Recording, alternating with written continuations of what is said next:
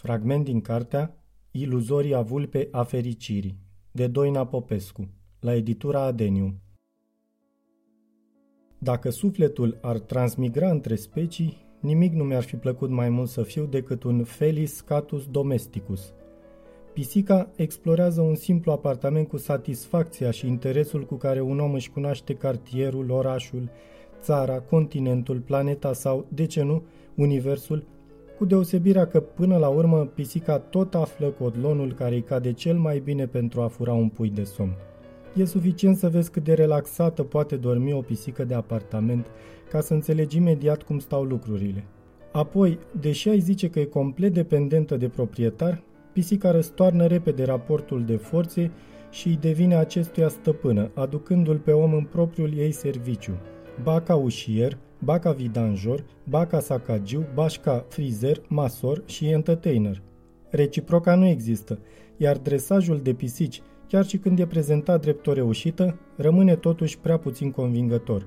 Pisica mimează atât de bine adorația încât smulge de la stăpân, ghilimelele sunt menite să sugereze opusul, cantitatea exactă de afecțiune de care are nevoie, dar mai ales atunci și doar atunci când are ea nevoie.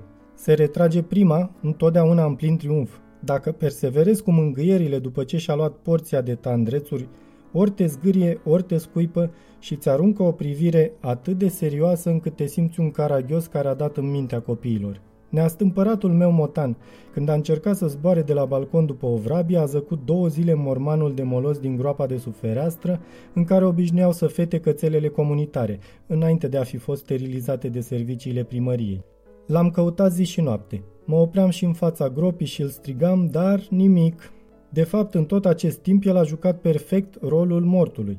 După ce îmi pierdusem orice speranță de a-l mai găsi în viață, am zărit în groapa cu moloz un colț de blană înălbită de var. L-am strigat din nou, dar smocul de blăniță nici n-a tresărit, așa că am tras concluzia că motanul e mort. M-am gândit să-l scot totuși de acolo, să-l scutur și să-l înhumez cu regrete și cu tot dichisul în noul cimitir al animalelor de casă. M-am târât spre fundul văgăunii, am dat la o parte molozul și am tras afară trupul mic, inert și plin de var. Spre surprinderea mea am simțit cum, sub uh, blana prăfuită, se încordează și se întind niște mușchi fierbinți, foarte bine definiți. Am strâns motanul la piept, gata să primesc binecunoscutele lui manifestări de recunoștință. Nici vorbă.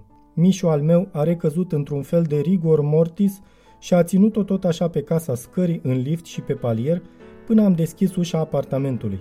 Aflat din nou în paradisul pierdut, a țâșnit din brațele mele și a fugit direct în dormitor. A deschis cu botul și cu lăbuța stângă ușa dulapului și a sărit pe raftul cu tricouri negre proaspăt călcate. Timp de o săptămână, nu numai că nu mi-a dat nicio atenție, dar n-a știut cum să mă evite mai bine. Degeaba l-am îmbiat cu mâncarea lui preferată, uh, pui în aspic. Degeaba l-am chemat cu cel mai mieros glas stătea pitit fie în noptiere, fie în sertare, sacoșe sau oale, fie în coșul cu rufe murdare, mereu în altă parte de mă miram și eu câte ascunzători perfecte pentru o pisică poate oferi banalul meu apartament. Blana lui caldă, care de atâtea ori se electrizase sub mângâierile mele, zăcea acum în cele mai întunecate și nebănuite cotloane. Voiam să-l strâng în brațe, să mă simt din nou crotitoare, responsabilă și generoasă, mi-era dor de felul în care numai o pisică știe să primească răsfățul. Tângeam după pupilele lui dilatate de adorații.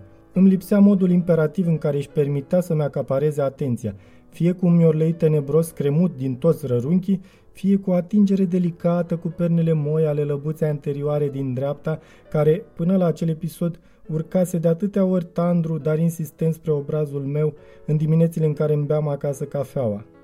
Anima lui pisicească, traumatizată de evadarea forțată pe care probabil mi-o imputa, fiindcă nu luasem suficiente măsuri preventive, m-a pedepsit cu o tărie de caracter rar întâlnită la oameni. Din moment ce mi se livrase cu totul, nu aveam dreptul să-l las singur cu spaimele lui și cu toate pericolele care l-au pândit dincolo de micul balcon improvizat anume pentru băile lui de soare. S-a simțit abandonat pe nedrept și a știut să mă facă să înțeleg foarte bine acest lucru. Sigur, Pisica mea nu e motanul mur, ci doar un pisoi castrat de apartament. Despre ce o fi simțit Mișu și ce o fi gândit el despre mine atunci când l-am castrat nu știu și, chiar dacă aș intui, pudoarea mă reține să o spun. În definitiv, nici el nu îmi pretinde să fiu un Ernst Theodor Amadeus Hoffman. A fost un fragment din cartea Iluzoria vulpe a fericirii, de Doina Popescu, la editura Adenium. Lectura George Hari Popescu